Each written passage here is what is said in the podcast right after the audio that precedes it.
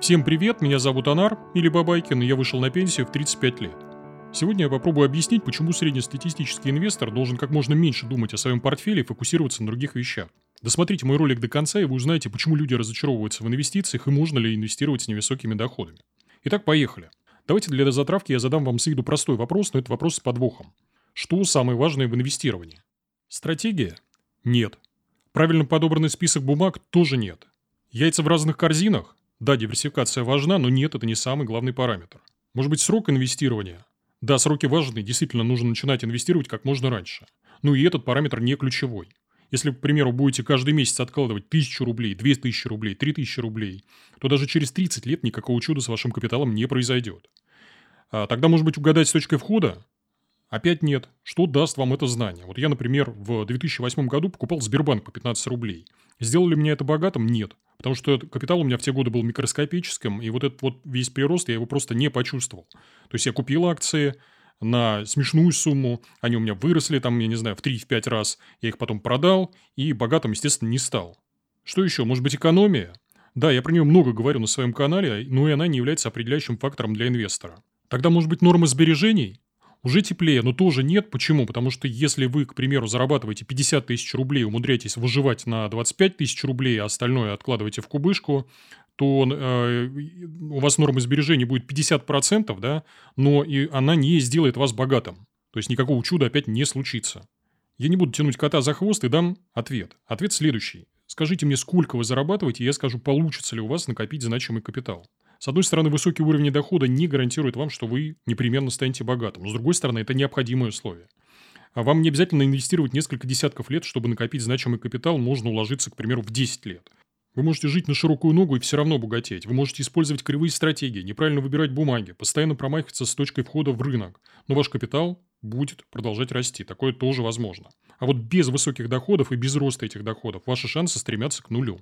В голове искушенного инвестора наверняка сейчас крутится мысль про то, что я опять капитанствую и говорю вроде бы очевидные вещи. Но не все так просто. Попробую объяснить на примере. На протяжении всей своей жизни я борюсь с лишним весом. Иногда побеждаю в этой борьбе, иногда происходят откаты. В данный момент мой вес на 30 килограммов меньше относительно пиковых значений. Это, с одной стороны, большое достижение для меня, повод для гордости, а с другой, из очень толстого человека я просто превратился в плотного. При этом я прочитал десятки книг о похудении, знаю все о питании, о кетодиете, интервальном голодании, многое знаю о гормонах, без проблем могу выговорить слово инсулинорезистентность. Но этот массив знаний никогда не позволит мне сравниться с более атлетичными ребятами из моего спортзала. Чем же они от меня отличаются? Они просто делают то, что действительно важно, и делают это правильно. Реже срываются, почти никогда не едят сладкое мучное, чаще, а точнее регулярнее тренируются, больше двигаются. Они понимают, что только база позволит им поддерживать себя в форме. Многие из них даже не читали вот те самые умные книжки про ЗОЖ, которые пылятся у меня на полке. Но это не мешает им выглядеть лучше меня. Попробую развить мысль. Недавно я брал интервью коллеги Сергея Спирина и задал ему вопрос про инвестиционную литературу.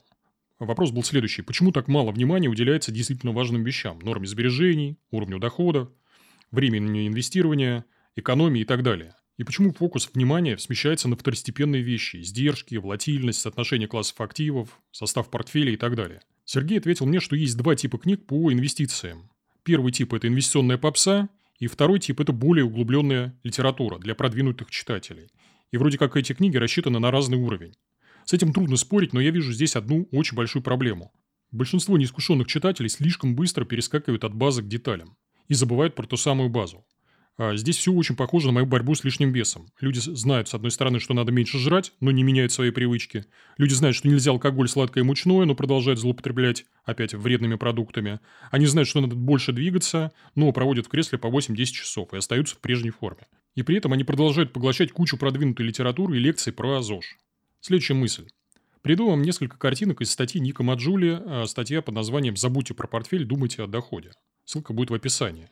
Ник юрист, частный инвестор, писатель и блогер. И мне очень нравится его идея. Я выведу на ваши экраны картинку. На ней видно, что чем меньше уровень дохода, тем ниже уровень сбережений. Причем отличия здесь драматические. Люди с низким доходом живут в нуле, от зарплаты до зарплаты, а богатые люди умудряются откладывать и 30, и 40, и 50% процентов доходов. И Ник утверждает, что уровень доходов коррелирует с долей сбережений больше, чем любой другой параметр. Это вроде бы опять очевидная мысль, но индустрия финансов ее упорно не замечает. А в этой же статье Ник приводит пример а, пример, картинку из Твиттера анонимного автора и негодует. Вот посмотрите на картинку на ваших экранах. Здесь у нас с одной стороны слева показано, как живут бедняки. Они зарабатывают X и тратят тот же X. А с другой стороны, э, с правой стороны картинки показано, как живут богатые. Они опять зарабатывают X, но умудряются откладывать, они умудряются инвестировать, и они умудряются сильно меньше тратить. То есть неизвестный автор картинки хочет нам сказать, что у бедных людей проблемы с поведением. Судя по его картинке, вроде как получается, что бедные и богатые зарабатывают одинаково, просто бедняки не могут контролировать свои траты. Но на самом деле у них э, скорее проблемы с доходами в первую очередь. А я отдельно подчеркну, проблема расходов тоже очень важна, но она встречается как у бедных, так и у богатых. И мы должны уделять ей внимание на протяжении всего пути инвестирования, независимо от того, мы сейчас богатые или мы бедные. Идем дальше. На сайте Тинькофф Журнал недавно завершилась статья про инвестора, который накопил аж 30 миллионов рублей. Заголовок у статьи «Главное развлечение – это охота на скидки». Ссылка на статью я приведу в описании. В тексте автор говорит про бережливость, которую мы прививали с детства, про учет финансов, про самоконтроль, про денежные ссоры с супругой. У меня нет никаких претензий к герою материала. Результат у него блестящий, стратегия и тактика верная, и формат подачи в статье он выбрал абсолютно правильный, цепляющий. Меня больше смущает читатели – 1353 комментария, и люди обсуждают все, что угодно, кроме главного. Они обсуждают одежду автора, какие-то покупки в секонд-хенде, в дискаунтерах, подержанные купальники жены.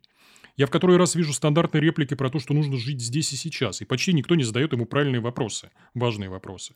Человек работает риск-менеджером в банке, в сфере кредитования, вроде как простой клерк. Как он умудрился дойти до зарплаты в 400 тысяч рублей?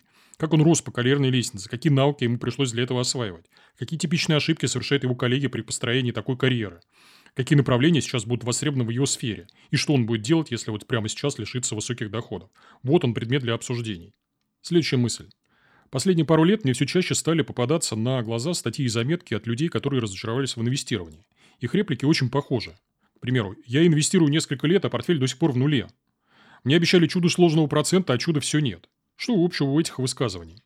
Люди не разобрались, что из себя представляет инвестирование. Я уже не раз говорил в своих роликах и в статьях, что инвестирование – это отправка излишков себе в будущее, ничего более. Что инструменты и классы активов – это всего лишь служба доставки. Набор конкретных акций, там, облигаций, недвижимости и так далее. Если у вас нет излишков, то какой смысл ругаться на службу доставки, что до вас в будущем не доехала пустая посылка? Вы сами в этом виноваты. Излишки же мы формируем за счет пользы обществу преимущественно в бизнесе и на карьерной лестнице. Про это тоже я говорю из ролика в ролик. Вы спросите, а можно ли инвестировать с низкими доходами? Можно и нужно, но этот путь намного сложнее и опаснее. Во-первых, он очень быстро приводит вас к разочарованию. А во-вторых, те, кто не разочаровался, часто выходят на очень опасную дорожку. Они пытаются искать большие доходности, например, использовать странные инструменты, к примеру, автоследования. Они берут на себя лишние риски, маржинальную торговлю, плечи, короткие позиции и так далее. На таких инвесторах держится вся индустрия трейдинга – их обожают брокеры, потому что чем больше сделок, тем больше комиссия брокера. Их очень любят налоговые по той же самой причине. Но если более короткий, более простой путь, да, есть нарастить доходы. И эта идея причиняет настоящую боль инвестору. Проще обматерить автора, проще отмахнуться, упрекнуть в банальности, в глупости и э, ничего не делать со своими доходами. Разберу на примере моей сестры. Она достаточно неплохо разобралась в стратегиях, в инструментах, внимательно слушала лекции именитых инвесторов, сформировала портфель, но портфель у нее до сих пор стоит на месте – вы спросите, почему? Да потому что у нее низкие доходы. Она работает в индустрии красоты, ей очень нравится ее профессия. Почему? Потому что там много общения, много интересных клиентов, есть что обсудить с ними. Но там есть потолок доходов, выше которого она в принципе не может прыгнуть. Это невозможно технически. При встрече я ей постоянно говорю, что нужно забыть про фондовый рынок, про акции, облигации, забыть надолго и сфокусироваться на доходе, что нужно менять профессию – я ей много раз предлагал э, освоить профессию агента по недвижимости, пойти учиться на курсы к э, моему другу и партнеру Сергею Смирнову. Она говорит, это не мое. А еще ей предлагал, говорю, давай купим франшизу у него же, откроем вместе офис агентства недвижимости, с меня деньги, с тебя управление. Она говорит, тоже не мое. Причем сестра, в отличие от меня, идеально подходит на эту роль по типу коммуникаций. Я аналитичная, она больше про вот э, то самое взаимодействие с людьми. И в этой нише, как и в индустрии красоты, тоже много общения, только доходов кратно выше, в разы выше, там 200 тысяч рублей, 250, 300 и больше. Но смена профессии – это больно, это страшно, это неопределенность. «Куда я пойду?» – говорит она мне. «У меня трое детей, я кручусь как белка в колесе. Я не могу себе позволить несколько месяцев сидеть без денег и учиться». Ее ситуация, к сожалению, не изменится, пока она не поменяет фокус. Какой здесь главный вывод? А, какой вывод делаю я? Инвесторы тратят годы на изучение стратегий, инструментов, отчетности и лишь часы на мысли о том, как зарабатывать больше. И это хроническая болезнь не только неопытных инвесторов, но и тех, кто инвестирует уже лет 10 и больше. Следующая мысль. Первые ролики на моем канале тоже были про экономию, минимализм, про антипотребление, самоконтроль, семейный бюджет. Все вот как у того автора статьи, который накопил 30 миллионов рублей. Я тогда видел много критических реплик э, на эту тему у себя в комментариях к роликам. Лучше расскажи, как прожить на зарплату в 30 тысяч рублей, писали мне э, зрители. Где взять деньги на инвестиции в наше время? За пару лет я проделал большую работу. Сейчас у меня количество роликов про увеличение дохода больше, чем количество видео про экономию. Вот у меня, например, есть плейлист э, под названием «Где взять капитал», и там уже 17 роликов. Э, ссылка будет в подсказках и в описании. Еще один плейлист про бизнес. Там уже 5 роликов, и я планирую сильно нарастить их количество. Ссылка будет в описании. В видео я поднимаю действительно важные для инвестора вопросы, рассуждаю о природе удачи, о том, как пробить карьерный потолок, как строить бизнесы с нуля, как прокачивать записную книжку и так далее. Давайте подведем итоги. В этом ролике я еще раз призываю вас смещать фокус внимания. Старайтесь думать о портфелях несколько часов, а о доходах а думать постоянно и регулярно. И позвольте мне закончить ролик фразой одного из моих подписчиков. Точный текст я не помню, воспроизведу по памяти. А, цитирую. «Теперь я понял. Важнее всего топливо для костра, а не то, как ты на него дуешь. Лучше и не скажешь, по моему мнению». Это все, что я хотел сказать на сегодня. Текстовый конспект ролика будет в описании. Не забудьте прочитать правила модерации, они будут в первом закрепленном комментарии.